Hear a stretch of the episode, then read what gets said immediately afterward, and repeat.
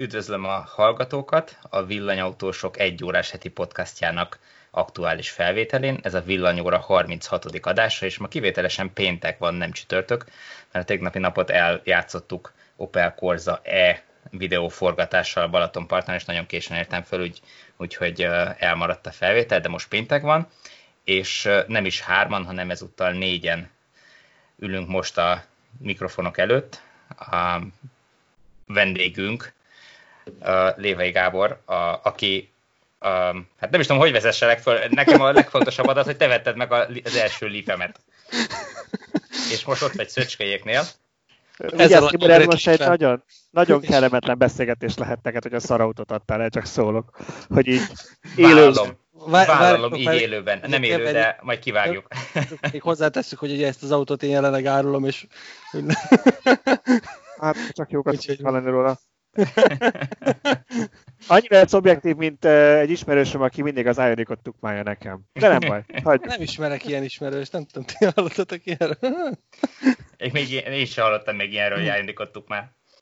Abszolút. És természetesen itt van velünk Balázs és Szöcske Szűcs Gábor. Sziasztok! Hello. Hello. Na, mivel kezdjük? Szöcske, te voltál most a legaktívabb, hogy összeállítsd, hogy miről is kellene beszéljünk. Hogy csináljuk? Én úgy gondolom, hogy kezdjük Gáborral, mert elképzelhető, hogy ő nem tud végig nálunk lenni. Ugyanis Gáborik most itt vannak Miskolcon, de ő alapvetően Pécsen lakik, és úgy gondoltam, hogy ez elég érdekes őt megkérdezni, hogy egy 24 kWh Leaf-fel mégis mennyire nehézkes eljutni Pécsről Miskolcra, és szerintem azt is elmondja, hogy nem ez volt a végcél, hanem még tovább is fognak menni innen. Hát főleg egy olyan lépfel, amit a Tibor már széjjel hajtott, tudod? Alig van a pálcikák benne. és mint tudjuk, pálcikákkal mennek az elektromos hát, autók. Egyértelmű, természetesen. No, mondjam akkor, vagy? Igen, mondjad, aztán majd belekérdezünk. Na, tehát ugye alapvetően ugye, hát Tibor Leafje, úgyhogy most a rosszakat nem fogom elmondani. Ma egyébként voltunk átvizsgáltatni az autót, úgyhogy a vevőjelöltemmel, úgyhogy a szerelők azok szegények nagyon nagy bajba voltak, mert nem nagyon volt mit nézni az autón, úgyhogy kinyúba találtak két futómű alkatrészt, ami esetleg mondták, hogy hát igazából a rossz utak miatt ezt lehet, hogy már ki kéne lassan majd cserélni, de hogy semmi mást nem tudtak mondani róla. Még ugye vicces volt, hogy megnézettük ugye az állapot felmérésen az autónak az akkumulátorát, és hát ugye a, amikor a Tibortól vettem a Leaf-et, akkor én is ezt, mint kezdő, rutintalan villanyautós megcsináltam, hogy elvittem márkaszervizes átnézésre, ahol megtudtam, hogy hány pálcika van az autónak az akkumulátorából. Tehát Figyelj, olajat, ennyi... olajat próbáltak cserélni rajta? Bepróbálkoztak? E, nem, nem, nem. szóval most is ennyit tudtunk meg, hogy hát igen, 10 pálcika van, és mutatták, hogy ez milyen jó. És akkor mondtam a vevőjelöltnek, hogy majd akkor utána majd kimegyünk a parkolóba, és megnézzük együtt a, a Leafspy-jal az akkumulátort, hogy meg is tudjunk valamit a, a Azért ezt talán akkor fejtsük ki, mert nem biztos, hogy mindenki ismeri ezt a, ezt a Leaf-es történetet, hogyha jól tudom, az van, én is csak így érintőlegesen, hogy alapvetően az autó elég sokáig 10 pálcikát, vagy hát sokat mutatnám, és a valóságban meg kevesebb van, vagy valami ilyesmi. Úgy van, hogy 12 pálcikája van ugye gyárilag, Aha. és ugye ezek az első az 85%-os state of health akkuállapot értéknél ugye megy el, és utána pedig 8%-onként csökken. Tehát most az, az én ez autó... az egészségét mutatja, ugye? Igen, hát ugye erre egy hosszú-hosszú vitát lehetne nyitni, ezt most szerintem ne nyissuk meg. Kinyitottam Pandora szerencéjét, jó, tehát hogy azt Igen. mutatja, csak hogy próbálják folytani aki nem is menjen a lépet, vagy a villanyautókat még, hogy azt mutatja, hogy a gyári eredeti 100%-os töltöttséghez képest, ha mondjuk most feltöltött 100%-ra, akkor az mennyit jelent a valóságban. Ezt mindenki ismeri a telefonjáról, hogy két-három év után már mondjuk nem ugyanaz annyit tud teljes feltöltöttséggel. A villanyautót azért nem kell dobni három év után, de nyilván ott is használjuk az akkumulátor. Igen, igen. Hát szóval az, amit az autó gondol magáról, maradjunk ennyiben, és akkor nem mondtunk nagy butaságot. Aztán, hogy ez mennyire van közel a valósághoz, ezt, ezt, ezt majd az akku mágusok majd megfejtik szerintem. Lényeg az, hogy amikor vettem ezt az autót Tibortól, mm, massa három éve, akkor volt 80% körül ez a, az autó által számított érték, most tartunk 76%-nál, tehát három év alatt ilyen keveset csökkent ez az érték. Ez a hatótávban, kijelzett hatótávban néhány kilométer eltérést jelent csak. tehát nem nagyon érzékeljük ezt az őrületes mértékű kapacitásvesztést, amit minden egyes fórumon ezt szoktak mondani, hogy jaj, jaj, jaj, úristen, hát a leafeknek az akkumulátora az, az milyen szörnyű. Szóval nem tapasztalom ezt ilyen mértékben, de most szerintem nem is erről beszéljünk inkább, hanem inkább a, az útról, mert az szerintem sokkal tanulságosabb volt. Ugye én amikor megvettem Tibortól ezt a leafet, akkor én ugye Pécsre úgy tudtam csak lejutni, hogy Siófokig elvánszorogtam a hetes úton, és akkor a Siófoktól az, az Dél-Dunántúl egyetlen egy villámtöltőjén, az azóta megszűnt Siófoki villámtöltőn tudtam tölteni, úgyhogy éppen hazaértem Pécs mellé a, a, a, a kocsival.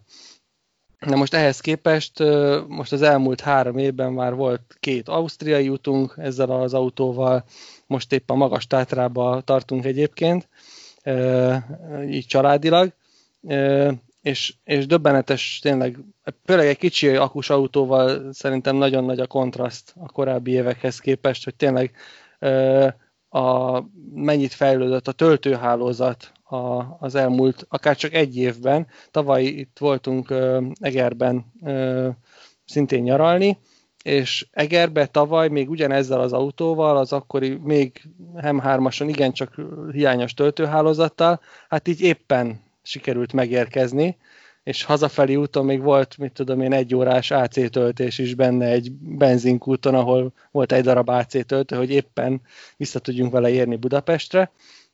Most ehhez képest tegnapi napon gyakorlatilag folyamatosan tudtunk jönni, várakozás sehol nem volt töltőre, hát nyilván ez a fizetős töltésnek is egy mellék, mellékszála, de abszolút azt gondolom, hogy most már nem az, nem az a szűk keresztmetszet, hogy akkor hol van a töltő, nem kellett azért külön kitérőket tennem, hogy, hogy töltőt találjak, ez, ez korábbi években egy elég komoly probléma volt, tehát nem is az volt a nagy gond, hogy kicsi az autó hatótávja, hanem hogy, hanem hogy még adott esetben még kitérőzni is kell, mert úgy adják ki a, a töltők közti távolságot. És most ez igazából nincs, most igazából egyetlen egy dologra kell odafigyelni, hogy, hogy az ember az akkumulátort optimálisan használja ki, tehát hogy ne, ne hajtsam túl, egyrészt, hogy nem melegedjen túl az akkumulátor, mert azért, ha sokat villám töltünk, az nyilván ennél a típusnál ez egy adottság, de ezzel együtt sem, sem ment vészesen magas értékre az akkumulátornak a, a hőmérséklete. Tehát igazából azt kell mondjam, hogy ha most ezt évente egyszer kell, vagy kétszer egy ilyen utat megjárni, és valakinek mindenképpen a hétköznapéhoz jó a villanyautó, akkor abszolút ez egy vállalható kompromisszum szerintem egy ilyen relatíve kicsi aut, akus autónál, amit alapvetően nem erre terveztek. Tehát ezt én mindig hozzászoktam tenni, amikor megkérdezik, hogy mennyire lehet vele messzire menni, hogy hát induljunk ki abból, hogy nem erre való, és akkor már is könnyebb a, a helyzet hogy, hogy mit várunk el tőle, hiszen egy, én azt mondom, hogy vesz az ember egy ilyen kicsi városi, akár benzinesből egy ilyen pici városi autót, mondjuk egy ilyen Dévu Matiz kategóriás autót, azt nem várjuk el, hogy elvigyen mondjuk tengerpartra oda-vissza 140-nel, mert nem bírja hiába a belső égés, és ugye végtelen a hatótáv, ugye már. Tehát nincs, nincs ez a, nincs ez Igen. a kötöttség. Tehát én azt gondolom, hogy, hogy együtt lehet ezzel élni. És mennyire kellett ahhoz igazítani a töltéseket, hogy neked a, a töltési idő, a töltési százalékok optimális legyen? Tehát, hogy mondjuk elég volt-e mindenütt csak olyan 75-80 százalékig tölteni, ameddig még viszonylag korrekt sebességgel tölt, vagy, vagy kellett feszegetni a határokat?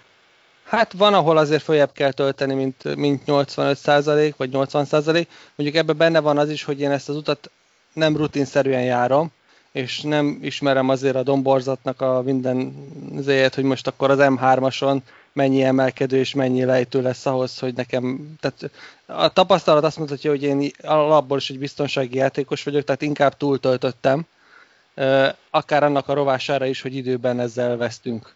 Uh-huh. Ez egyik, a másik motivációjában, hogy pici gyerekekkel utazok hárommal, és itt alapvetően igaz az, amit a Szöcske szokott mindig emlegetni, hogy, hogy nem, nem az a szűk keresztmetszet a villanyautós családi utazásnál, hogy az autó mit tud, hanem hogy a család ö, igényeihez mennyire tudjuk hozzá passzintani a töltést. Ez tehát nekünk egészen jól sikerül gyakorlatilag. Ö, nem tudok olyan megállót mondani, amit nem nem, nem úgy csináltunk volna, hogy, hogy, hogy egyúttal töltöttünk is. Talán egy, egy fél percre meg, megálltam valahol egy parkolóba egy navigációt nyomkodni, de egyébként minden más megállunk, az olyan volt, hogy, hogy ott egy olyan helyen, ahol töltünk. És ez is egy tök jó dolog volt, ez eddig nem, nem volt jellemző, tehát korábbi útjainknál ott azért többször volt olyan, hogy, hogy így ö, ment, ment, ment a körözés, hogy akkor jó, most megállunk tölteni, de akkor majd a következő benzinkúton megállunk majd a család könnyíteni a dolgán, meg egyebek, mert a töltőnél nem lehetett. Tehát most ez is egy, egy, egy, egy szerintem egy hatalmas előrelépés. Úgyhogy én azt gondolom, hogy ez egy tök jó uh, helyzet. Már ilyen szempontból, tehát ez, ez nagyon öröm, öröm látni, hogy, hogy ennyit fejlődik egy, egy, egy, akár egy év alatt a hálózat ez jó hír Balázsnak, akkor nem kell aggódnia, hogy most mennyit fog elmenni az új autója, amit Igen, vesz a támogatás felhasználásával. Azon gondolkodtam, hogy a, hogy a Binderék most hirdetnek nálunk, egyfolytában a hálózatot dicsőítjük, ami, ami nagy rész szerintem a, ugye a Mobility-nek köszönhető, mert azért hát nyilván meg... vannak a privátok is, ugye a MOL, a, a Shell, meg az INT. Igen. Igen. Igen, tehát most itt a, a képen is, amit megosztottatok, egy, láttam egy, egy MOL töltőnél töltöttetek valahol, Igen. meg igen, kipróbáltuk az új mobilappot is. Hogy hát kicsit döcögös volt az appnak az indítása, de igazából alapvetően jól működött, csak rá kellett jönni a módjára. Hát még ugye ez egy új applikáció, kicsit kell egy-két dolgot finomítani rajta, de az ügyfélszolgálatnak a javára mondom, hogy fölhívtam, a, alapvetően pozitívan álltak hozzá, segíteni próbáltak a problémán, sikerült is tölteni végül, és azért azt hadd mondjam el, ez, ez tényleg pozitívunként, hogy azért jártam Ausztriába is többször is ezzel az autóval, és ott is ugye ott hosszabb, hosszú évek óta működő fizetős töltőhálózatokon is tapasztaltam bizony sajnos olyat, hogy az ügyfélszolgálat egy ponton széttárta a kezét, hogy hát nem tudok segíteni. és, és, és azért Ausztriától eszemben nem feltétlenül ezt várja, most nem akarom nevesíteni a, a szolgáltató, nem is egy volt, ahol meg, nem, nem sikerült egy roaming kártyával, de nem sikerült a töltés, amit elvileg mind a két szolgáltató elfogad. Hívtam a roaming kártya szolgáltatóját, hívtam a, az adott töltőnek a szolgáltatóját, és mindenki azt mondta, hogy működik, de gyakorlatban nem működött. És, és ez mondom, és nem egyszer történt ilyen, hanem ott több, több ilyen esetünk is volt. És ahhoz képest ez, amit itthon tapasztaltam most ezeknél a, a töltőknél, ez, ezért ez egy más dimenzió szerintem, tehát és láthatóan fejlődik a, a történet. Hát igen, Ausztriában én is, én is uh, így jártam, egyszer kellett volna segítség, akkor sem tudtak segíteni a, az ügyfélszolgálaton, tehát nem voltam kisegítve. Úgy néz ki, hogy lassan léptünk, vagy későn léptünk be az e piacra, de egy magasabb szinten ezek szerint.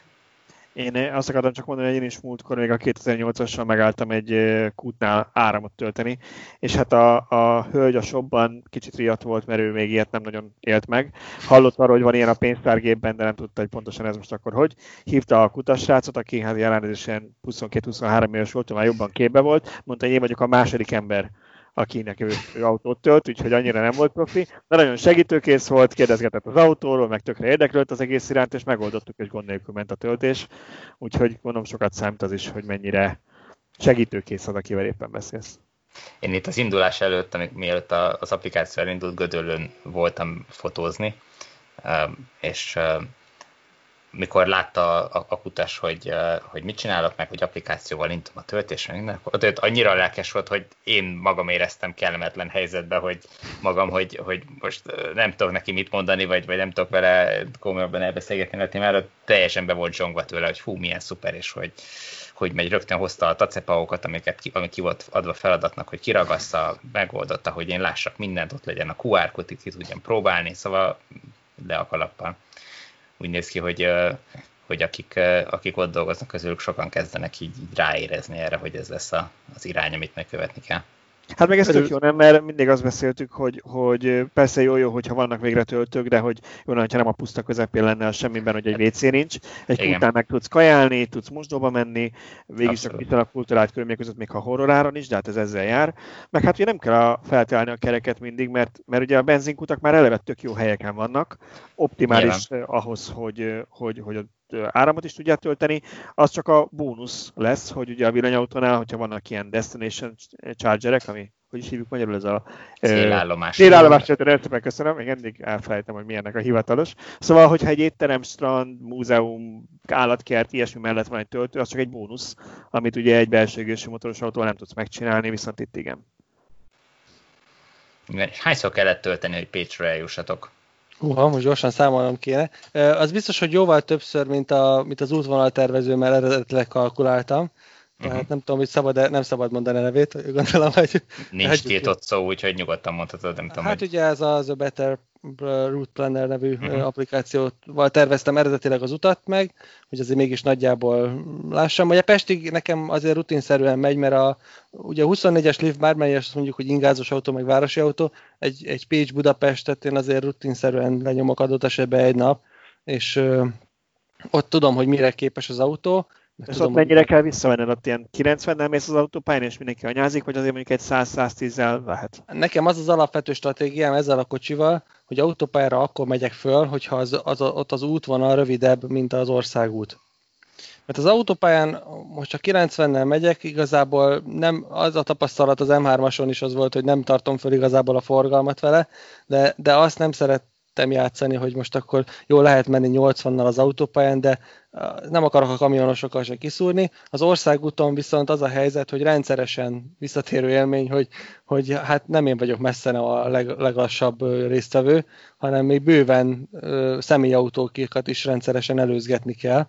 Tehát nekem az országot ezzel a kocsival egy kicsit jobb, meg, a, meg olyan szempontból optimalizáltabban lehet vele közlekedni, hogy ha egy picit a tempón visszaveszek, és nem nyomom neki, akkor kevesebb szer kell tölteni, ugyebár. Kevésbé melegszik az akkor használat során is, tehát magyarán a menet közben is hűl egy kicsit az akkumulátor, és a töltés során sem kell annyi áramot beletölteni, tehát ennél az autónál ez az optimum tulajdonképpen, vagy ez a kompromisszum voltak éppen, hogy, hogy, hogy az autópályás menetet azt, azt, azt lehetőleg hanyagolom rajta, ez nem jelenti azt, hogyha adott esetben ott, ott lehet rövidíteni, akkor nem megyek föl a pályára, és nem nyomom 130-al. Most itt most is volt ilyen a, a, az m 0 volt olyan szakasz, hogy az, az volt az optimális, akkor nem kerülöm meg a félvilágot, hanem fölmegyek az m 0 és akkor ott viszont tartottam a, a forgalomnak a sebességét, tehát ott nem 90-nel, hanem ott 110-el, amit, elő, ami, amit lehet tartani, azzal mentem, mert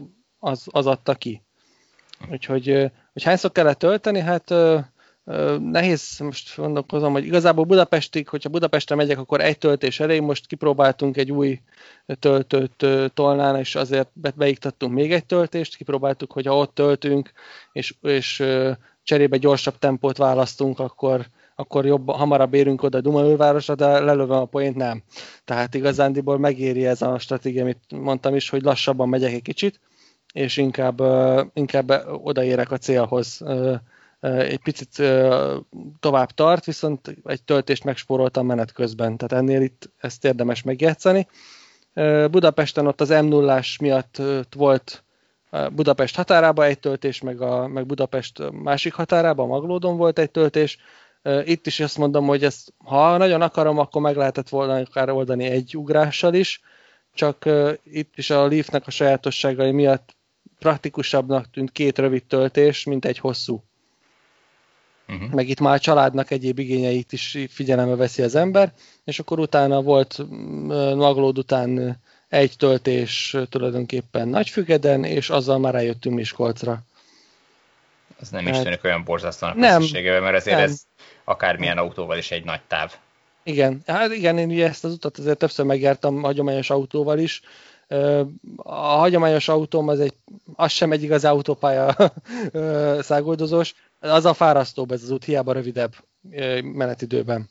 Tehát ez egy, ez egy visszatérő tapasztalatom, hogy, és azért választottam most is a család, tehát ugye nekünk is van hagyományos autóm mellette, az opció mindig nyitva áll, hogy azzal jöjjünk, és igazából a családnál föl se szokott mostanában ma merülni, hogy a hagyományossal menjünk nyaralni, mert, mert, mert igazából ezzel kényelmesebb utazni nem zúg, nem, re, nem rezeg, hát ugye amit mindannyian tudunk tulajdonképpen, hogy amiatt szeretünk villanyautózni.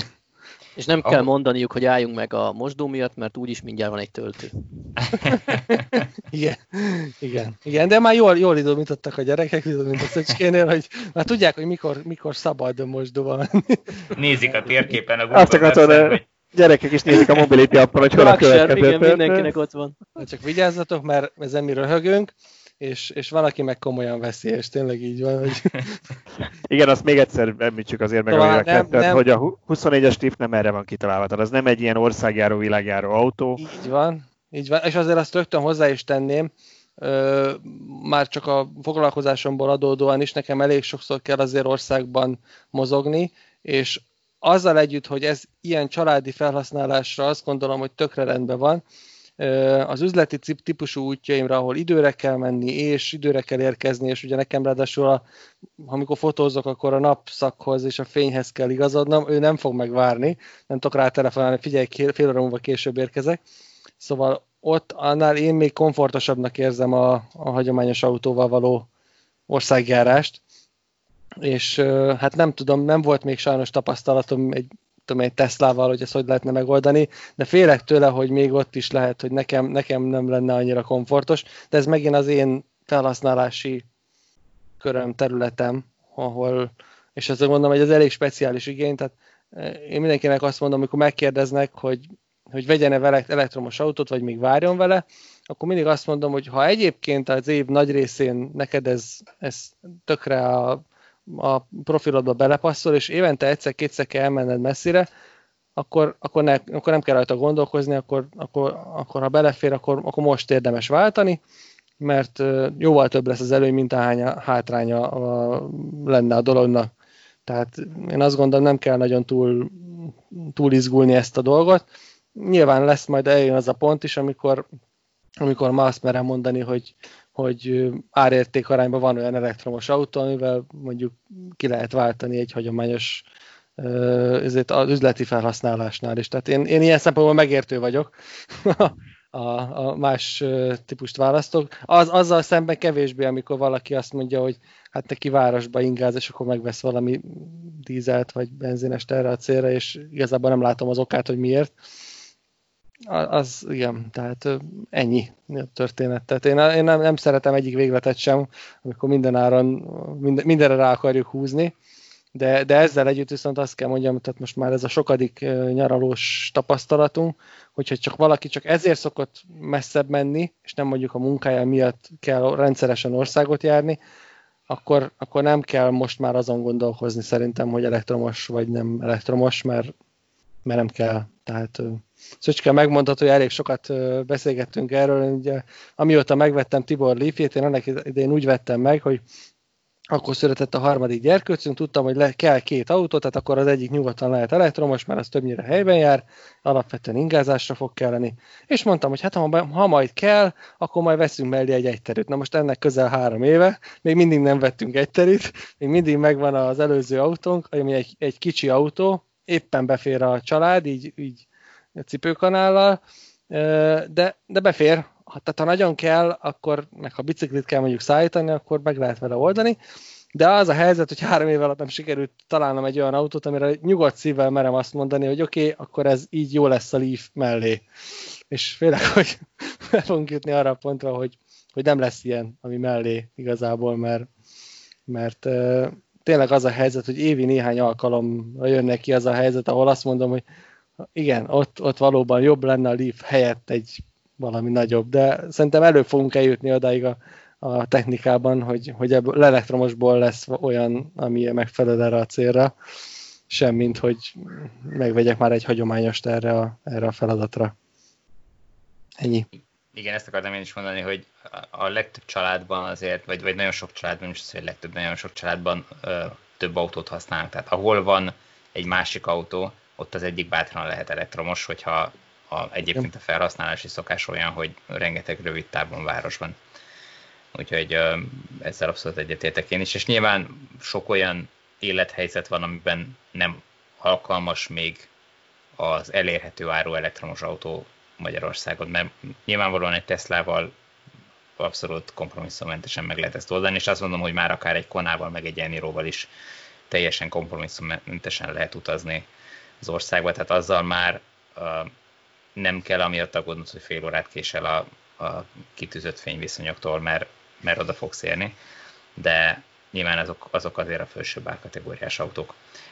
Uh, egy dolgot akarok kérdezni tőled, hogy uh, ami engem nagyon érdekel a leaf kapcsolatban, hogy a töltési teljesítményben tapasztalsz visszaesést a, a, ahhoz képest, a, a időszakhoz képest, amikor uh, elvitted az autót tőlem? Hát most hazudnék, ha azt mondanám, hogy igen, meg azt is, hogyha nem, mert igazából nem figyelem. uh-huh. Tehát nem tudok, nem tudok erre egyértelmű választ adni nem ér, tehát olyan, hogy érzékelhető lassulás, hogyha erre vagy kíváncsi, nincs. A tehát nincs az, hogy most ő, ő belassult, és mit tudom én, nem hajlandó 30 kW-nál többet tölteni. Nem, nem, nem, ilyet nem tapasztaltam. Uh-huh. Ilyet nem tapasztaltam. Ugyanúgy, tehát én úgy, úgy tapasztalom, hogy ugyanolyan, ugyanannyi idő alatt tölt föl most is, mint, mint három évvel ezelőtt.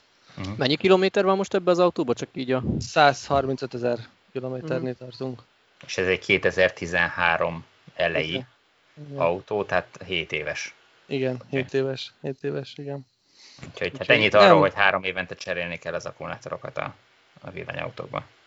Nem, tehát ugye az akkumulátor százalékoknál ezt mondom, hogy ezt nem nagyon érdemes nézegetni, mert mondom, amikor vettem tőled, akkor volt 80 százalék, akkor utána egy, egy télen keresztül szinte maradt ugyanott, akkor utána egy nyáron használtam, akkor többet kellett menni, Leaf sajátosságai miatt ez az érték ez nem egy fix érték, hanem ez megy föl le. Ha sokat áll az autó, akkor lemegy, most a karantén időszak alatt egy kicsit lejjebb ment, de előtte meg volt, hogy följebb ment, tudom, 85%-ra is, tehát, hm. hogy most az út alatt, a, amikor elindultam Pécsről és elértem idáig, ez alatt az út alatt a, az öt a villámtöltés következtében mentünk fölfelé egy olyan 3%-ot. Azt a tehát, tehát mondjuk erre már számítottam, hogy de nyilván ez, ez, tud, ez, ez megint az autó sajátosságát, ugye ezt, ha jól tudom, az újabbak, a 30-as meg a 40-es már 41 kW-os lift már nem csinálja. Tehát azért mondom, hogy ennek az értéknek azért én nem, nem kezelem ilyen szent grálként, hogy most ezért én rendszeresen nézegetem az applikációval, hogy hol tart, de és akkor nagyjából a középértéket hiszem el, hogy akkor mennyi az annyi mert ugye az éven belül is van egy, egy ilyen ingadozása neki, tehát most az, hogy mit mutat éppen az autó, az egy dolog, de, de azért egy valamilyen képet kap az ember róla, hogy oké, okay, most mhm. jól, úgy, úgy használom, hogy az autó, autó tervezői elképzelték. Mert leginkább erről van szó, szerintem. Egyébként azt lehet még talán megfigyelni ezekből a változásokból, hogy, hogy igaz lehet az, amit úgy általában mondanak a litium akkumulátorokról, hogy az első években van egy kicsit nagyobb esés, és akkor utána beáll egy, egy szintre. Aztán nyilván valahol egyszer majd letörik, de, de hogy, hogy addig viszonylag kisebb ütemű csökkenés van a, ebben a akkuállapotban. Igen, igen. De nyilván Na. ez használatfüggő is, tehát mondom, ennél, ennél a típusnál hatványozottan igaz szerintem, hogyha ha úgy használod, ahogy a tervező elképzelte, akkor, akkor, akkor, akkor lassabban fog csökkenni, ha meg, ha meg épp nem úgy használod, ahogy kitalálták, akkor meg, akkor meg sokat csökken adott esetben, de ez megint olyan dolog, hogy egy megfelelő használattal meg vissza, visszaállítja az ember ezt a, az értéket. Tehát ugye most utalhatunk ugye a taxiknak a, a, az akkuállapotára, ami hát szerintem elég sokan ismernek, hogy azok, azok szenzációsan jónak tudják mutatni magukat, az már azt mondom, az nem feltétlenül reális kategória. És amikor átkerül esetleg civil használatba, akkor meg, akkor meg van egy nagyobb esés, de akkor ott is beáll egy értékre, és, és az onnantól kezdve ugyanúgy lassabban folytatja lefelé az utat, mint, mint az eredetileg is civil használatú autók. Igen, és ott, ott a taxiknál azért tegyük hozzá, hogyha azt vesszük, hogy azok mennyit futottak viszonylag rövid idő alatt, tehát igazán terhelve voltak mennyi villámtöltéssel, akkor Igen. az a szint, amire beállnak a normál használat után, az a szint nem olyan rossz. Igen, egyáltalán, egyáltalán nem. Tehát azért mondom, hogy ö, aki att, attól rettegve nem akar esetleg leafet venni, hogy jaj, az akkumulátor, melegedés, meg mit tudom én, szóval nem, emiatt szerintem nem kell aggódni. Most ha nyilván más lenne a helyzet, hogyha én ezzel az autóval minden héten akarnék mondjuk lenyomni egy ilyen távot, arra tényleg nem, nem való egyik sem a lífek közül, tehát ezt most itt lemerem tenni az agyesküt erre, hogy Abszolút egyetértek. 62-es sem használnám erre a célra, noha annak már a hatótávja jó. De, de, de, de hát az, na, szóval nem tudom. Hány kilométer lesz körülbelül most a nyaralásotok? Teljes... Hát ez jó kérdés, nem számoltam ki. hát figyelj, hozzátok eljönni, ez körülbelül 400 kilométer, föl a Tátraig még mondjuk egy 300 körülbelül, és hazafelé meg egy kicsit rövidebb úton megyünk majd vissza, még tudom én, hát egy, egy ilyen 1200 kilométer körül talán. Körülbelül. Úgyhogy... Hát jó, jó utat nektek. Köszönjük. Úgyhogy de mondom, tehát a, a, tavaly volt Ausztria, magas hágó, ami minden, amit akartok. Nem, nem, nem probléma egyáltalán, tehát igazából ott, ott inkább csak az a, a trükkös, hogy ugye az ember a sikvidékhez szokva, a Magyarországon, tehát így ha elindulsz valahova egy pici rutinnal, akkor már azért nagyjából tudod, hogy milyen akku szabad elindulni. Hát Ausztriában nem egészen így van, hogy neki indulsz egy 1000 méteres hágónak, és akkor oké, okay, most feltöltöttem az autót, és a következő töltőpont a hágó túloldalán 50 kilométerre van, de vajon a hágó tetejéig mennyi fog elveszni? Úgyhogy... Igen, és ehhez jó azért a Better Loop Planner, amit említettél az elején, mert az viszonylag jól számol ezekkel a, az értékekkel, nem? Igen. Vagy nem ez a tapasztalat? Hát nem tudom, tavaly még nem használtam a, a Better Route Planner-t ilyen hegyvidéki környezetben, mert a tavaly még nem volt annyira kiforrott az az applikáció. Most meg kipróbáljuk a Tátrában, hogy, hogy mennyire, mennyire reális, amit ő mond. Uh-huh. De, de tavaly még csak izé Plugshare és Google Maps módon azért navigáltunk, és tippelés, hogy, hogy előszedtem a geográfus érnemet, aki, aki megnézem a magasságot, hogy hova kell fölmenni, és akkor jó, igen, itt Grác után van egy 1000 méteres hágó, akkor itt azért föltöltjük az autót, mert a következő az a völgyben van, de aztán igazából mindig kiderült, túl aggódtam, tehát hogy, uh-huh. hogy túl, föltöltöttem az autót, és akkor igazából itt a hágó tetején volt 50 százalék, és akkor mire leértünk megint a, a domb aljába, akkor meg már mit tudom, 70 százalék körül volt, és alig, alig tudtam beletölteni a, a következő töltővel, a, azért mert visszatermeltünk egy csomót a, uh-huh. az elhasználtból. Mi tavaly uh, télen, szintén Grász környékén voltunk síelni a 40-es Leaf-fel, és ott nagyon jól jött a Better Loop Plannernek a, a számítása. Az alapján töltöttem rá egy, hát ezt, azt hiszem egy 20 percet, körülbelül 15-20 percet Grác mellett, mielőtt elindultunk föl fel a hegyre, és hát én a másik véglet vagyok, aki az utolsó kilovattórákat is kicentizi az érkezéshez. És, és majd sormással esetleg betolnak a és Igen, igen, az is előfordul. És így, így pont fölértünk a, a sípájához, ahova mentünk, tehát az, Uh-huh. Jó hát jó, de mondjuk azzal a rutinnal, ami neked van, nem is csodálom, hogy ez, ez ilyen egyszerűen megy. Nem hát tudom, az... valahogy én nem... Uh, mindig úgy gondolom, hogy ami, amit én választok, az úgy, az úgy nagyjából jó. Nem, túl sokat nem akarok tölteni, meg időbe se akarok. Aztán hát nyilván van, amikor elszámolom magam. Hát most ez benne van a dologban, de mondjuk ahhoz képest meg túl sokszor nem Igen. ragadtam. A, a, a hallgatóknak egyébként, aki gondolkozik így 24-es léfen és hatótáv problémái vannak, annak nagyon ajánlom Tibornak a, az oldalon van egy uh, régebbi cikke, ugyanezzel a konkrét az én autómmal uh, csináltam még, amikor az övé volt, a, azt hiszem úgy van, hogy 24 kWh-órás Leaf hatótáv teszt és akkor is azt hiszem ilyen 85%-os volt éppen az akkumulátorod, ez 2017-ben, tehát három évet készült, és akkor neki indultál az Alföldnek, Igen. ilyen lépésben, és valami szédületes, tehát ugye akkor is az autóval van majdnem 200 kilométernyi hatótávot csiholtál ki, tehát igazából aki aggódik ezen, annak ugye ezt lehet üzenni, hogy lassíts a tempón, és akkor biztos, hogy oda fogsz érni, hogyha, hogyha nagyon nagy dráma van. Tehát nekem igazából ez, ez, ez nyugtat meg mindig, hogy igen, tehát hogyha nagyon, nagyon megszorulsz, akkor ez, ezzel, a, ezzel a stratégiával lehet nagyon sokat nyerni. És egyébként a, érdekes ez a, ez a lassítósdi. Nagyon sokan ugye azt mondják, hogy ha nem megy 150-nel, 160-nal, akkor neki nem is kell a villanyautó, mert 130 alatt ő nem fog tötymörögni az autópályán. Egyfelől értem a megközelítést, mert nyilván sokszor már én is amikor, amikor hosszú autópálya szakasz, és, és csak mégy, mégy, mégy, mégy, már inkább ott lennél, és akkor még mindig csak 110-zel megy, vagy 100-zal megy, vagy akármennyivel megy. De a 130 is tulajdonképpen csak egy választott sebesség. Most annál is van mindig egy, vagy lehetne egy gyorsabb, választhatnánk egy gyorsabb tempót. Uh, igazából teljesen mindegy, hogy mennyi. Viszont a, az összes többi közlekedőhöz is igazodva, én azt vettem észre, hogy például egy 100-110-es tempó sokkal megnyugtatóbb közlekedésileg, mint hogyha én próbálok egy 130-as tempót tartani. Tegnap ugye nem voltunk Siófokon a Korza E-vel videózni, meg most spoilerezek egy kicsit, megnéztünk egy elektromos traktort, amiről majd készül videó jövő héten, talán azt hiszem úgy fog megjelenni majd.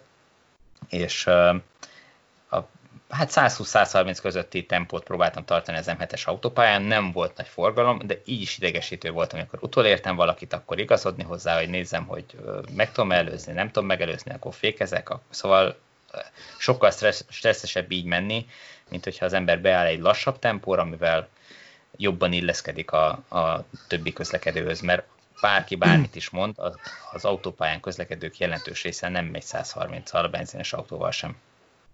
Én sem szoktam. Egyébként azt meg kell mondjam, hogy amikor a benzinesen megyek, akkor is 120 fölé nem megyem tolom. Uh-huh. És mhm. még egy dolog, Balázsnak rögtön válaszolnék az autópályás kérdésre, hogy, hogy többek között azért szoktam kerülni az autópályát a Leaf-fel, ugye általában ezzel, hogyha hosszabb távol vagyunk, akkor családdal ezzel szoktunk menni. És az a helyzet, hogy az autópálya az dögunalom ugye ez az eseteknek a nagy részében, tehát ott Igen. semmit nem lát a gyerek, viszont ha országúton megyek, akkor mindig van valami látnivaló. Akkor ott egy traktor, ott egy busz, az egyik gyerek egyszerűen az két és fél éves, tehát ő neki még ezek fontos szempontok, de, de bármi van, meg hogyha ugye családos emberként, szóval, hogy egy autópályán, hogyha a gyerek elkiabálja magát, hogy apa, WC-re kell menni, akkor ugye nem feltétlenül akkor mondja, amikor, amikor még van idő, hanem, hanem amikor kell azonnal. Na most országúton azért van olyan, hogy megállsz, autópályán azért ez nem annyira játszik. Tehát, tehát ilyen szempontok is vannak, meg az a helyzet, hogy én a hosszabb távú útjaimnál, és régebben is, tehát amikor a, ha csak a hagyományos autónk volt, akkor is rendszeresen csináltuk azt, hogy úgy mentünk nyaralni, hogy egy napnál mondjuk 600 kilométernél hosszabb távot nem terveztünk be mert egyszerűen a gyerekek nem bírták, tehát így ez nem hiányzik az embernek két visító gyerek a háttérben, tehát egyszerűen sokkal, sokkal jobban kijött nyaralásos használatnál, hogy azt mondom, hogy ha olyan 600 km-nél hosszabb, akkor ketté van bontva az út, és valahol megállunk, város nézünk, megalszunk ott, sokkal, tehát én mindig azt szoktam mondani, hogy nyaralni megyünk, akkor ugye azért megyünk, hogy kipihenjünk magunkat, akkor nem az a cél, hogy most ezer kilométert letoljunk egy fenékkel, és érjünk oda minél előbb, hanem, hanem akkor biztos, hogy van útközben is látnivaló, és, és nem egy sivatagon keresztül megyünk ezer kilométer, tehát én, amikor mindig mondják, hogy hát de az én dízelem ezer kilométert lehet egy évben, jó, mondom, hogyha most menni kell munka miatt, vagy mondjuk van, aki ugye Németországban ingázik, mert ott dolgozik, és neki ezer kilométerre van a kvázi a munkahelye, akkor oké, okay, értem, hogy miért választja azt, de, de én amikor elkezdtem autót vezetni, akkor éppen a feleségem kindolgozott Németországba, és hát ilyen két heti rendszerességgel kellett hozzá kijárkálni, de már ez a két heti rendszeresség is olyan volt, hogy, hogy, erre, hogy nem, a, a, az első alkalommal még végigmentem az autópályán, a második alkalommal már az alapokban nekiálltam csavarogni, szó szerint, tehát hogy mit tudom, én Grác után lementem az autópályáról, és akkor elkezdtem a kis mellékutakon menni kicsit, mert hát belefértem még a napba, és ha már ott vagyok, akkor, akkor szeretnék valamit látni is, mert az autópályáról nem látok semmit körülbelül. Tehát, hogy e, így is meg lehet ezt közelíteni, most nyilván attól is függ, hogy az ember hol jár, meg merre jár, de, de nekem ez a tapasztalatom, meg ez a benyomásom, hogy hát én a pályára akkor megyek föl bármilyen autóval, hogyha tényleg az a cél, hogy sietek, és oda akarok érni. Hmm. És akkor nem érdekel, hogy unalmas, de, de mint fotós, ugye elég sokat kell éjszaka is vezetnem, ott is gyakran előfordul, hogy, hogy azt mondom, hogy amikor haza kell jönni egy, egy éjszakai munkából, hogy, hogy hát nem biztos, hogy fölmegyek az autópályára, mert akkor ott már az elalvásnak a veszélye az hatványozottan fönnáll. Uh-huh. Országúton azért a, a szarvasok gondoskodnak róla, hogy az ember ne aludjon el.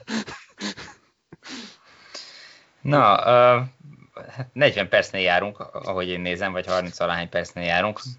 Uh, szerintem még van néhány témát. Át, áttérni egy kicsit más témára. Mit szóltak a, a jogszabályváltozásokhoz, illetve az azok következményéhez a, ami a e-mobilitásban történt a héten. Ugye most gondolok itt a, a Shell döntésére, hogy a Mobility kezébe adta az üzemeltetést, vagy hát az elektromobilitás szolgáltatást, illetve a MOL applikáció, ugye arról már volt szó, hogy neked pozitív tapasztalataid vannak vele, meg hát a Mobility csomagok, díjcsomagok.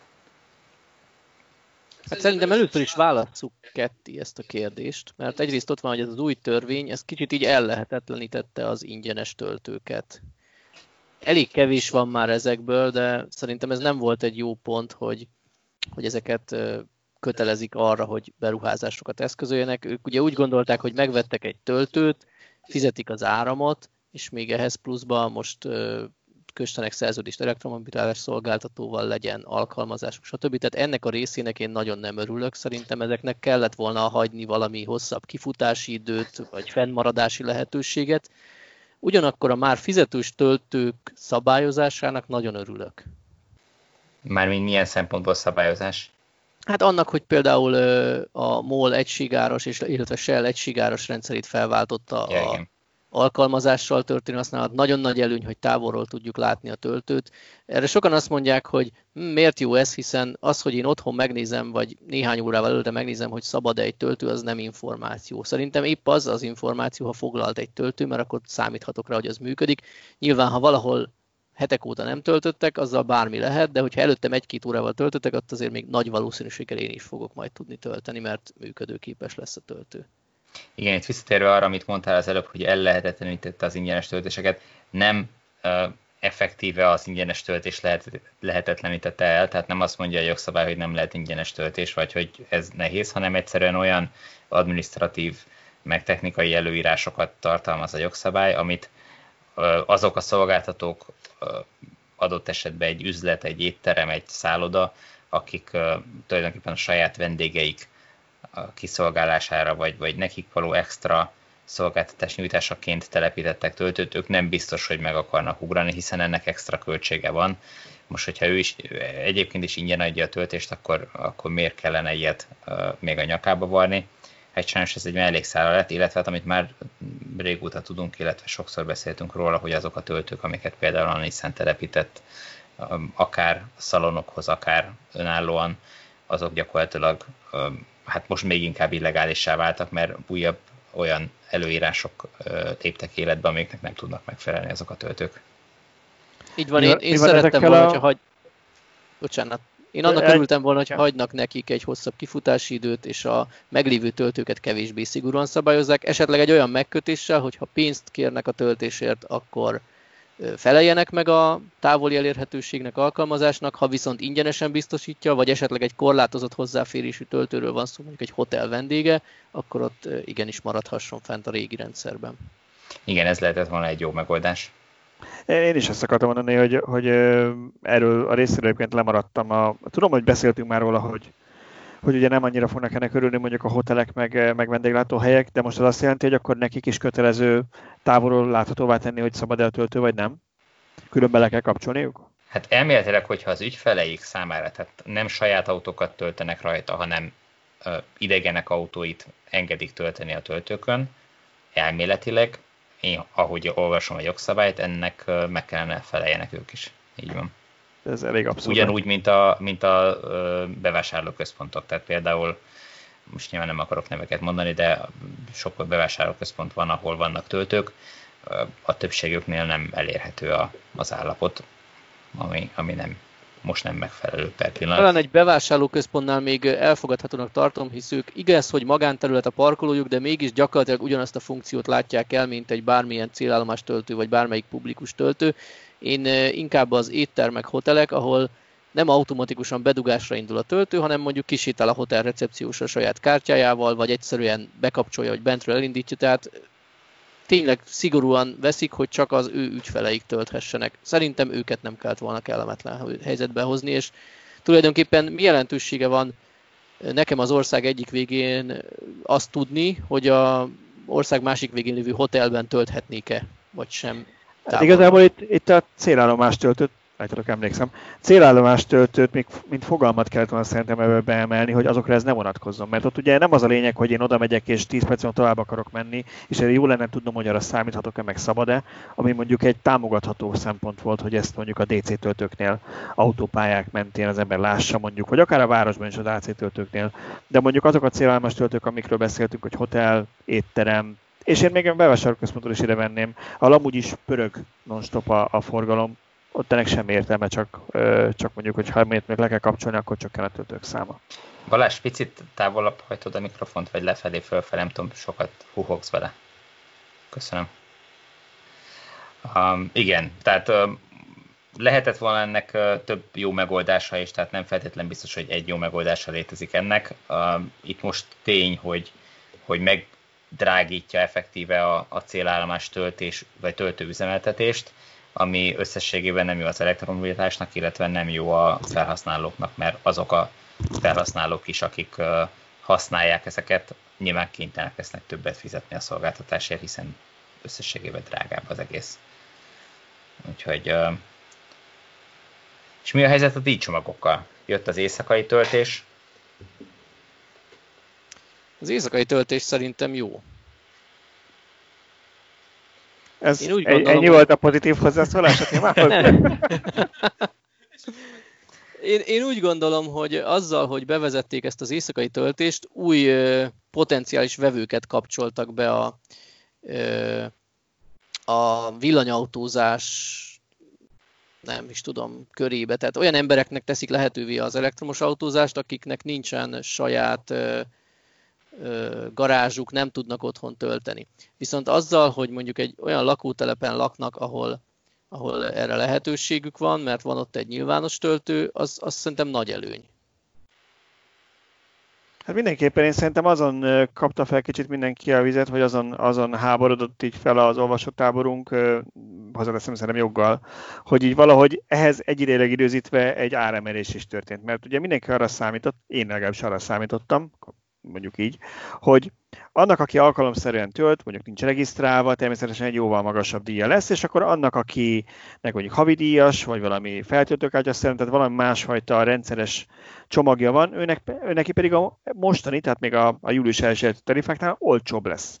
Ehhez képest azt látjuk, hogy igazából szerintem egy kávé mindenkinek drágább lett, illetve nagyon autófüggő. Ha olyan autóval mész, ami mondjuk nem tud gyorsan tölteni, mert nagyon sok ilyen töltő ugye perc alapon működik, akkor jól megjártad, mert, mert igen, csak megemelkedhetett a díjad. Igen, én alapvetően a percdíjas töltésnek a híve vagyok, mert ezzel elérjük azt, hogy csak addig foglalja mindenki a töltőt, ameddig arra valóban szüksége van, és így javul a töltő áteresztő képessége, pörög a töltés. Viszont ha kizárólag percdíj és nincs mondjuk kilovattóra összetevője, és elég magas a percdíj, akkor sajnos nagyon nagy különbségek tudnak kialakulni. Hát épp a Gábor által használt 24 kWh Leaf, ami egy kisakus autó, kénytelen az ember 80-90%-ra tölteni még a ma már egész jó töltőhálózat mellett is, hogy odaérjen a következő töltőhöz. Innentől az átlagos töltési teljesítménye lassú. De nem, nem csak egy régi autót lehet itt példaként hozni, hanem ugyanez a probléma sok újabb típusnál is felmerül, ahol nem az volt az elsődleges szempont, hogy, hogy villámgyors töltést csináljanak, vagy villámgyors legyen az autónak a DC tölthetősége, hanem mondjuk beletettek egy nagyobb akut, és ahhoz képest elég lassan tölt. Itt nekik akár kétszeres vagy másfélszeres díj is kiadódhat kilovattórára számítva, mint egy gyorsan tölthető autóval. Igen, és én, én is ezt mondom, tehát erről, erről már beszéltünk szerintem mi privátban, úgyhogy ezt megoszthatjuk a hallgatókkal, hogy nagyjából egyezik a véleményünk, hogy alapvetően kilovattóra alapú töltés lenne jó olyan szempontból, hogy hát végül is áramot veszek, azért kellene fizetnem a mennyiségre, amit vásároltam, mint minden másért az ember mennyiségre vásárol. Emellett természetesen be kellene vezetni egy percdíj alapú kiegészítést, ami mondjuk úgy szól, hogy 75% fölött, vagy fél óra elteltett, tehát ki lehet erre találni megfelelő megoldásokat, lenne egy plusz perzia is, ami arra motiválná az embereket, hogy, hogy addig töltsön, amíg muszáj, és, és ne parkoltassa az autóját.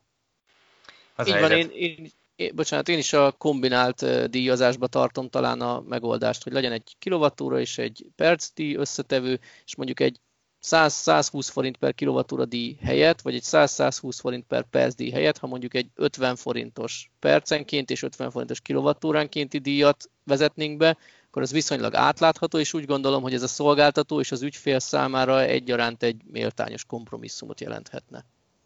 Igen, én úgy szintén a kombinált díjszabásnak a híve lennék. Ez az, ami legkevésbé látszik Magyarországon. Talán egy szolgáltatónál van per pillanat jelen, vagy, vagy kettő. Úgyhogy de reméljük, hogy ez változni fog. Amit még akartam mondani, hogy ugye itt a díjszabások közötti különbség leginkább amiatt jelentkezik most, mert bármennyire is jó a töltőhálózat, még messze nem ideális. Hogyha tényleg minden bokorban, minden autópálya pihenőben, minden benzinkúton, minden parkolóban lesznek már töltők, akkor sokkal kevésbé lesz ez lényeges, hiszen senki se ellensége a saját idejének. Tehát abban a pillanatban le fogja húzni az autót a töltőről, ahogy már nem a maximális teljesítménnyel tölt. Tehát amikor több időt nyer azzal, hogy átmegy a következő, vagy tehát elindul, neki indul a következő szakasznak, és majd a következő töltőnél tölt, akkor, akkor meg fogja tenni, nem fogja feleslegesen tovább foglalni a töltőt, illetve a másik oldalon, hogyha ő egyébként ráér, akkor is lesznek bőven töltők a, a környéken, vagy akár ott ugyanabban a parkolóban, akkor nem számít, hogy most egy töltőt lefoglal abból a tízből, ami ott elérhető. Tulajdonképpen a, a Tesla modell szól erről, hogy a superchargerek hálózata így épül föl, hogy egy, egy, egy helyszínre tesznek 4, 8, 10 vagy akár 40 töltőoszlopot, és soha nem probléma az, vagy nagyon ritkán ugye ünnepekkor probléma az, hogy most foglalják a töltőket, de akkor meg nem lehet kezdeni. Igen, és saját tapasztalat most ugye megint, hogy korábbi években ugye azon, aggó, amikor ingyenes volt a töltés, akkor mindig azon aggódhattál, amikor mentél, ugye nem lehetett távolról látni az oszlopokat, hogy na vajon fog-e ott állni valaki, és ha ott áll, akkor egy órát buktál, esetleg egy nagyobb akkus autó miatt, vagy nem buktál tehát ilyen szempontból a távoli elérés az egy nagyon nagy előny szerintem, de valóban szerintem a DC töltőknél van ennek jelentősége. Én a, az ilyen áruházi AC töltőknél ezt teljesen értelmetlennek tartom, és azért az a tapasztalat, hogy amióta fizetős a töltés, azóta nem nagyon tapasztalunk olyant, hogy, hogy itt most egymás kezébe adnák a töltő fejet az emberek, bár nyilván láttunk ilyen képet, de e, tegnapi napnak is ez volt például az egyik nagy tanulsága, hogy mindenhol megyek, és látom, hogy egy helyen volt előre a Dunaújvárosban volt, hogy láttam, hogy foglalt az oszlop, és akkor rögtön már nem oda mentem, hanem a másikhoz. Ez uh-huh. mondjuk egy nagy előny, előny volt. Okay. Uh, igen, uh, most erről az eszembe, amikor mondtad, hogy uh, amikor a 24-es lifet használtuk, és Szolnokon keresztül mentünk hódmezővásárhelyre, akkor én mindig megszavaztattam, mielőtt kanyarodtunk be az utcába, hogy na, akkor kiszavaz arra, hogy állott autó, kiszavaz arra, hogy működik a töltő, és akkor így volt egy mindig egy kis játék, hogy na hogy, de igen, annak idején, amikor ingyenes volt a töltő, akkor sokkal gyakrabban futottunk bele abba a szituációba, hogy a környék egyetlen töltőjénél éppen állt egy, akár egy Tesla, és akkor várni kellett rá, hogy hogy ez föltöltsön. Hát a másik az, hogy ugye csak úgy lesz árverseny is, hogyha amit te is mondasz, hogy több töltő lesz, és versenyek egymással szolgáltatok. Most azért úgy láttam, hogy ugye a Molnál most van egy elég kedvező ilyen bevezető időszak a nyár végéig, de utána ők is, és mindenki más is egy viszonylag hasonló szintre állt be, ami persze hát valamilyen szinten a benzinára is viszonylag, hasonló, viszonylag hasonló szintre áll be, mondjuk egy autópályánál azt látod, hogy ilyen horrorárak vannak végig a benzinkutakon, mondjuk egy 360 helyett 420, és akkor mindegyik kút annyi, mert tudják, hogy aki autópályán megy és átutazik, az nem fog ezért egy 20 km-es kitérőt tenni. De mondjuk a városban már bőven az van, hogy látsz olyan kutat, ami mondjuk 360 ér van, amelyik 380 ér a benzint, és akkor meg tudod nézni mondjuk a valamelyik ilyen internetes alkalmazással vagy oldallal, hogy hova menjél tankolni. Úgyhogy ha több töltő lesz, akkor ez talán a versenyt is segíti. Így van, és erre akartam pont kitérni, hogy most egy, egy útkeresés folyik. Most a szolgáltatók keresik azt az árszintet, amin ők maximalizálhatják a bevételüket az adott szolgált, adott hálózaton, amit ők kiépítettek, amiben beruháztak. A, könnyen előfordulhat az, hogy ők hiába vinnék le mondjuk 60 forintra a kilovattóráját a töltésszolgáltatásnak, nem töltenének többen, hiszen akik uh, csak nyilvános töltőn, vagy akik uh, azért használják a nyilvános töltőt, mert uh, éppen akkor nem tudnak otthon tölteni, tehát feltétlenül szükséges, akkor tehát belőlük nem lesz több attól, mert, mert az árat. És itt most inkább a felső plafont keresik, hogy mi az a szint, aminél azt mondják már az emberek, hogy ennél már akkor nem indulnak el, ennél az árszintnél nem indulnak el az elektromos autóval, hanem előveszik a régi dízelt, és inkább azzal mennek.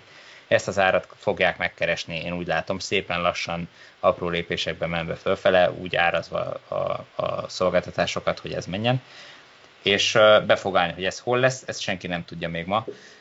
Lehet, hogy magasabb lesz, és az is lehet, hogy ahogy több szolgáltató lép be a piacra, szépen lassan vissza kell venni, mert azt fogják érzékelni, hogy kevesebb és kevesebb a, a töltésük egy-egy töltőoszlopon.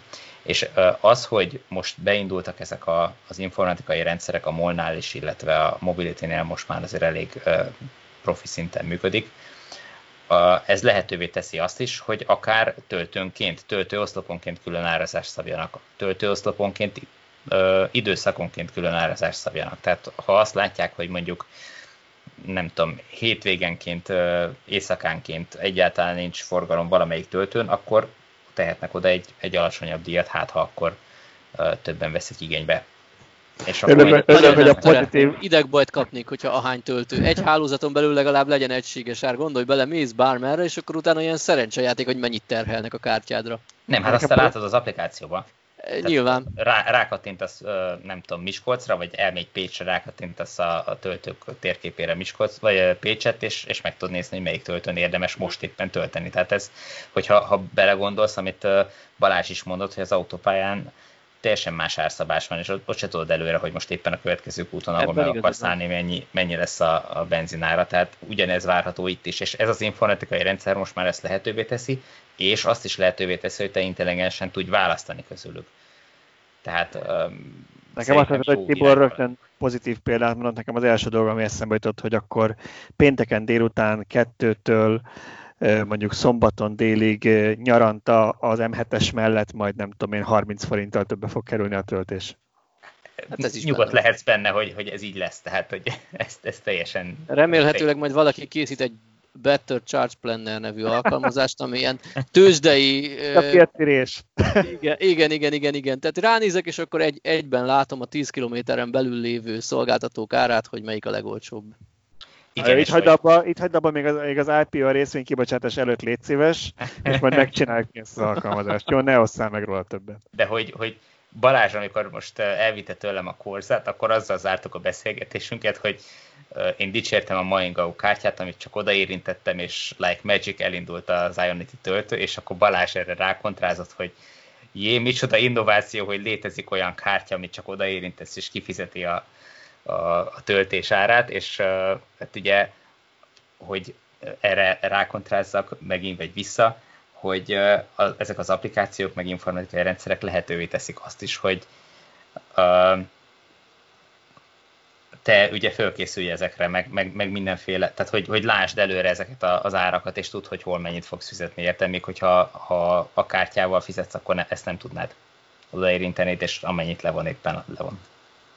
Jó van, hát igen. Ö, Mármint, hogy bankkártyával, bocsánat, igen, Balázs ez, tudja, hogy... Igen, igen, mert ez a, bank, ez a bankkártyás állandó beszélgetésünk, ö, hogy, hogy stílusos legyek, de ugye ez nem a reklám helye, erre van az a reklám, hogy akkor ezek szerint az elektromos autótöltés volt az applikáció, minden másra meg a Mastercard, ugye? Pontosan így van. Így Jó. Van.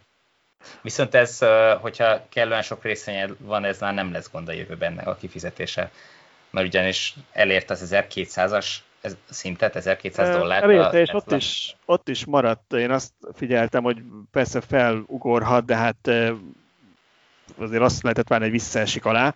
Annak Igen, mert hogy ma nem volt kereskedés, én is Igen, arra nem volt. hogy a nap, nap végére Igen. mindenki szabadul 1200-on, és akkor beesik 1200 Igen, alá. és nem, sőt, még aftermarketből is kicsit ment föl. Szóval, aki ennyire nem követi az eseményeket, ugye természetesen megint a Tesla-ról beszélünk, és megint a részén árfolyamáról, nagyon érintőlegesen csak azért, mert nyilván a, a leg, most már elmondhatjuk, hogy a legnagyobb villanyautógyártó a világon.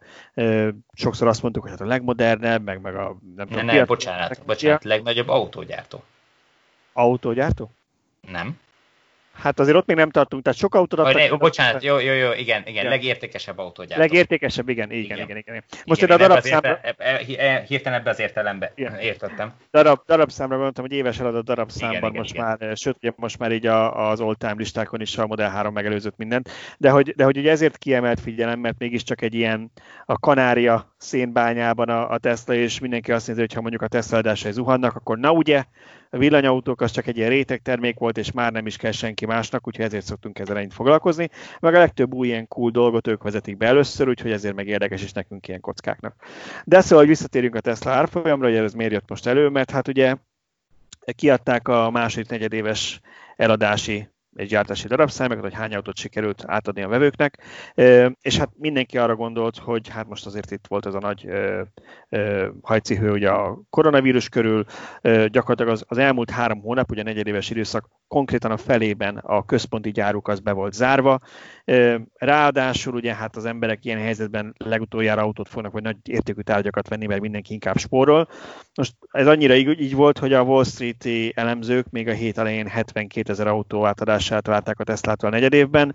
Aztán ugye amikor jöttek a hírek, meg szivárogtak az infók, hogy azért jobb lesz ennél sokkal, picit elkezdték emelni a tétet, és már ilyen azt hiszem 74-5-6-ra emelték, az átlag annyi volt. Ehhez képest több mint 90 ezer autót sikerült eladniuk, ami szerintem egy elég nagy fegyvertény.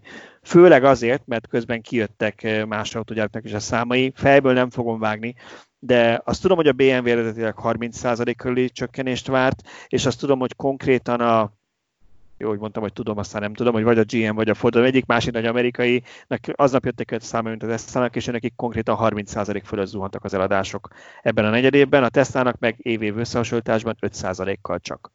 Úgyhogy azért ez elég szép teljesítmény, és még többet is adtak át, mint, mint az előző negyedében.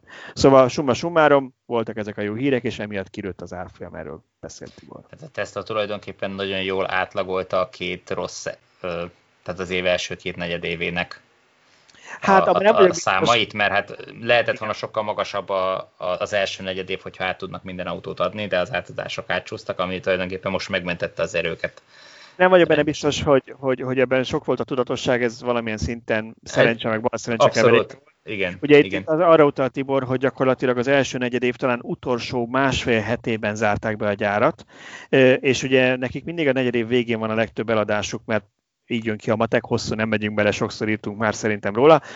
Lényeg az, hogy, hogy a lehető legrosszabb időpontban volt ez így az átállások szempontjából, és egy ilyen 14 ezer autó várt gazdára a negyed év végén, ami persze ez sosem nulla ez a szám. Tehát érdemes megjegyezni, a legtöbb nagy autógyártónak ilyen több tíz napnyi vagy hónapnyi raktárkészlete van. Tesla-nak általában ilyen tudom 10 vagy 20 napnyi, nagyobb cégnek meg van, tényleg több hónapnyi raktárkészletük van. De ez egy egyáltalán se nulla, mert hát nyilván a, ez egy ilyen mesterséges határvonal, hogy mi a negyedév utolsó napján meghúzzuk a vonalat, közben autók éppen hajón, repülőn, repülőn kevésbé, de mondjuk vonaton, teherautón vannak, viszik a vevőknek, vagy állnak a szalomba, várják, hogy Józsika hazajön a nyaralásból, és befáradjon az új autójáért. Úgyhogy sosem nulla, de azért ez a 14 ezer ez elég magas volt, és igen, ebben igazad van Tibor, hogy most ebben a negyedében, ugye, minek után még egyszer mondom, 6 hétig állt a központi gyár, 20 ezerrel kevesebb autót tudtak legyártani, mint az előző negyedében, ehhez képest 8 ezerrel több autót adtak el, mint amennyit legyártottak, mert hát volt ugye raktáron márciusról benragadt. És nem azért ragad be, mert hogy nem tudták eladni, hanem mármint úgy nem, nem, tudta, hogy nem, nem volt vevő el... rá, hanem nem tudták átadni. Igen, amit nem tudnak el, ezt elviszik a marianárokba, bedobják a hajókról, ezt már régóta tudjuk, úgyhogy az, azt nem így utólag. Ja. Hát ezzel szerintem ki is végeztük, nem hiszem, hogy nagyon sok, a teszt részvényesek úgyis követik, más annyira nem érdekel, de mindenképpen érdekes, hogy, hogy talán még ennyit akkor megemlítenék, hogy volt itt egy olyan cikkünk, amit nem is tudom, amikor elég gyorsan zannak az események, pár hete vagy hónapja írtam, hogy a Tesla lett a legértékesebb autógyár ugye a világon, megelőzte a Toyotát, és hogyha az olvasók mostanában néztek sajtót, akkor láthatták, hogy megint kijött egy ilyen cikk, nem tőlünk máshonnan az elmúlt napokban. Most akkor mi történt itt a kettő között, kinek volt igaza? Van egy ilyen kis vita ebben a témában, hogy nem fogom pontosan tudni részleteket, mennyire én sem ástam bele magam. Hát a, a Toyotának vannak valami ilyen hát ilyen arany részvényszerű részvényei, amik nincsenek a kereskedésben, de az egyik matek szerint nem is számolják emiatt hozzá, és ezért a Tesla már nem tudom én, 300 dollárra ezelőtt megelőzte a Toyotát piaci értékben, vagy kapitalizációban, hogy pontosak legyünk. Mások meg hozzászámolták, és szerintük csak most lépte át. Pont semmi jelentősége nincs a történetnek, csak inkább egy ilyen érdekesség.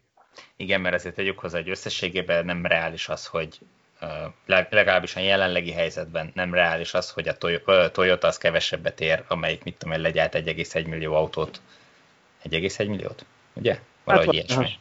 Ja, ilyesmi nagyságrend. É, éves szinten ilyen 10 millió eladásuk van. Ja, ugye az éves, bocsánat, igen, akkor egy nagyságrendel előttem, éves szinten 10 millió. Igen, igen. Éreztem, hogy valami nem stimmel a Tesla meg, mit tudom, legyárt 500 ezeret, tehát Igen, óriási ez, különbség van az, a, a gyártó között. De ez ugye a, a, szokott jönni sokszor, de azért ezt itt hangsúlyozok ki, hogy nyilván ez így van, tehát ebben teljesen igazad van Tibor, hogy ez így nem reális, csak a, a tőzsde az nem ez alapján működik csak és kizárólag, illetve itt különbséget kell tenni mondjuk a, a régi már befutott cégek között, ahol viszonylag szerény a növekedés, és a befektetők is azt várják, hogy stabilan hozzák azokat a számokat, alacsony növekedésbe, de egy Toyota az mindig el a 10 millió autót, rossz évben mondjuk 9-et, jóban meg 11-et.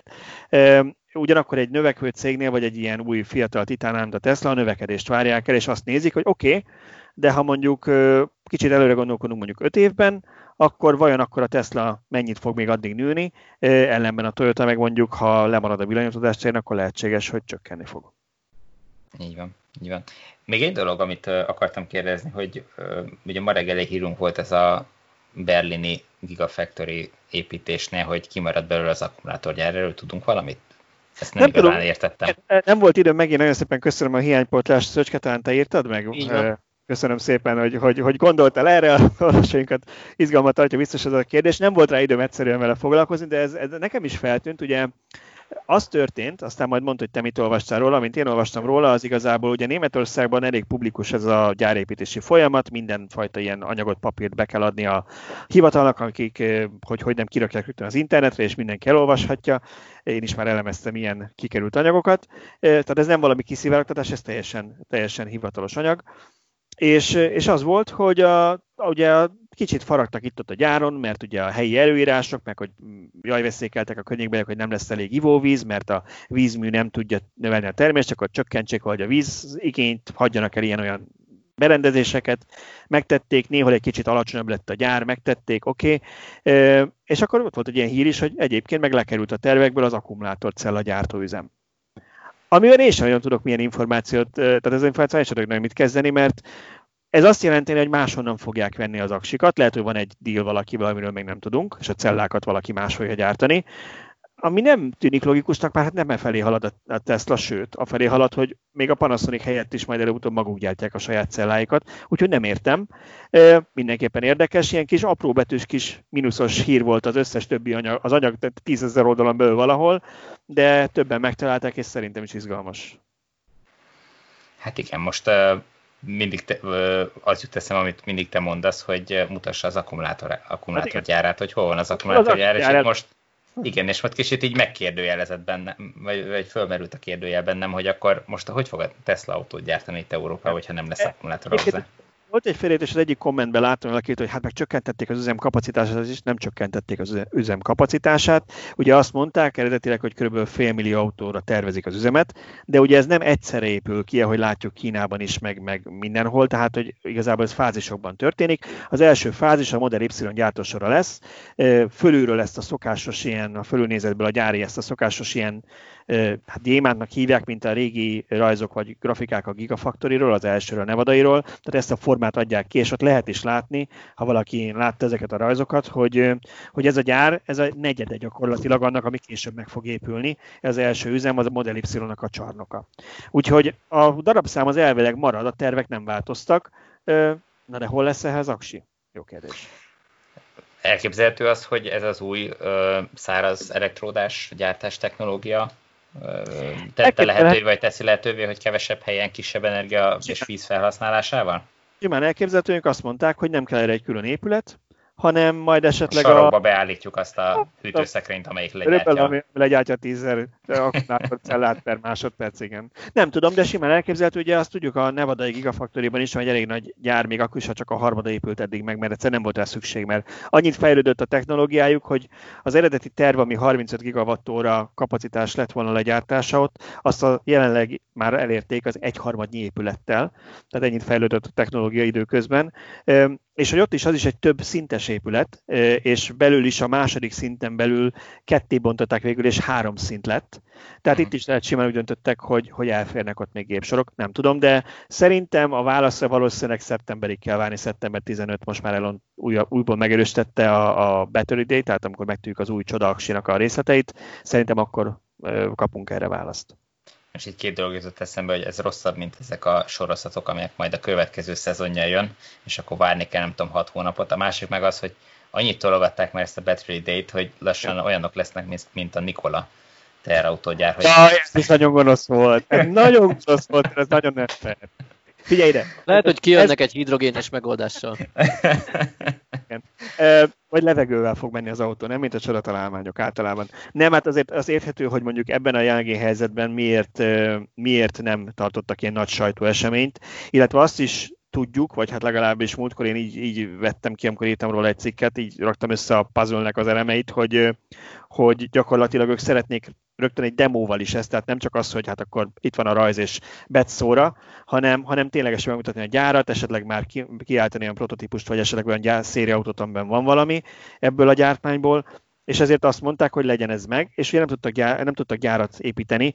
Most májusban elkezdték, most láttam még egy friss képet, hogy már építik azt a harmadik szintet arra az épületre, és ott a Fremonti gyár szomszédsága van, ami a, az új aksikat fogja gyártani. Úgyhogy nem csak megkapták az engedélyeket, amit múltkor írtam, hanem most már fotó is van róla, hogy elkezdték építeni a harmadik szintet, és közben belül is alakítják át. Tehát szerintem ezért is tologatták, hogy legyen már mit felmutatni. Másik meg az, hogy hát a koronavírus miért nem igazán ilyen nagy több száz fős rendezvényt tartani. Alapvetően azt elfogadom, hogy ugye nem készült el a gyár, és ők már a gyártásról szeretnének hírt adni, és azzal egy időben szeretnék bemutatni, de azt igazából mai technológia mellett nem igazán értem, hogy miért ne lehetne online megtartani egy ilyen rendezvényt. Tehát... Verzió, hogy akkor lesz egy online bemutató, és aztán lesz egy második, egy demónap, amikor meg is lehet nézni, azt úgy döntöttek, hogy legyen inkább egybe. Mm.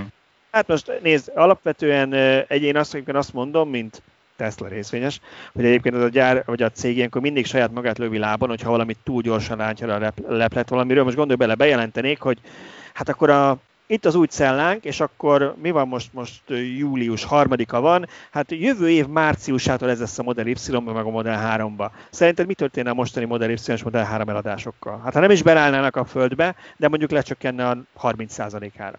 Abszolút, igen. Én ezt akartam is az előbb mondani, hogy, hogy ez nagy valószínűséggel inkább stratégiai döntés a Teslától, nem pedig egy uh, ilyen kényszer jellegű dolog, és emiatt tudom azt elképzelni, hogy, hogy valóban a gyárépítés csúszása miatt, tehát a, a Covid miatti csúszás okozza azt igazából, hogy tologatják ezt a, az eseményt, hogy tényleg már arról tudjanak beszámolni, hogy mit tudom, két hete ez az akkumulátor kerül a, az új Model Y-okba, meg Model 3-okba vagy ha nem is abba, de a Model S meg Model X-be. Na hát úgy látom, hogy a 15 haszontalan dolog, vagy fölösleges dolog a, a autókba a téma az megint lekerült a napi rendről, vagy hát nem maradt rá idő, de, de nem baj, mert most azért ennél sokkal jobb témáink voltak. Úgyhogy köszönöm szépen a Gáboroknak, meg Balázs neked is, hogy velünk voltatok, illetve a hallgatóknak, hogy végighallgatták ezt a műsort. Ahogy mondtam, tegnap forgatni voltunk, úgyhogy újra visszatérnek a YouTube csatornán a videóink, remélhetőleg egy sokkal jobb színvonalban, mint a, ahogy eddig csináltuk. Igyekszünk profibbak lenni, jobban csinálni, úgyhogy ha még nem tettétek meg, akkor iratkozzatok fel arra a csatornánkra is, illetve hallgassátok a villanyórát a jövőben is, és hosszátok meg másokkal is, hogyha valaki ez iránt érdeklődik. Köszönjük, és egyébként, aki, aki nézte Igen? az Instagramunkat, csak annyi, az látott már egy pár ilyen verkképet, sőt egy pár fotót is arról, hogy hol forgatatok videót, meg milyen videót forgatatok a, a korzáról. Szerintem az eddigi legprofibb anyagunk lesz valószínűleg, úgyhogy tényleg nagyon színvonalas lesz. Ezúton hát is. Képileg teljesen biztos. Igen. Én, én nekem még lehet, hogy jó lesz, kell egy kicsit jó lesz, ez, jó lesz, ez, Én, én, de, én de szerintem, amit láttam bele, nagyon-nagyon tuti lesz, úgyhogy mindenkinek javaslom, hogy nézze meg. Igen, az Instagram csatornánkat nem szoktuk itt promózni, de ö, ott is lehet bennünket követni, mert időnként megosztunk egy-egy érdekes fotót a jövőbeni ö, anyagainkról, a készülő projektekről, úgyhogy ott is érdekes dolgokat lehet látni. Na hát nem maradt, nem maradt más hátra, mint elköszönni, úgyhogy sziasztok! Sziasztok! Sziasztok!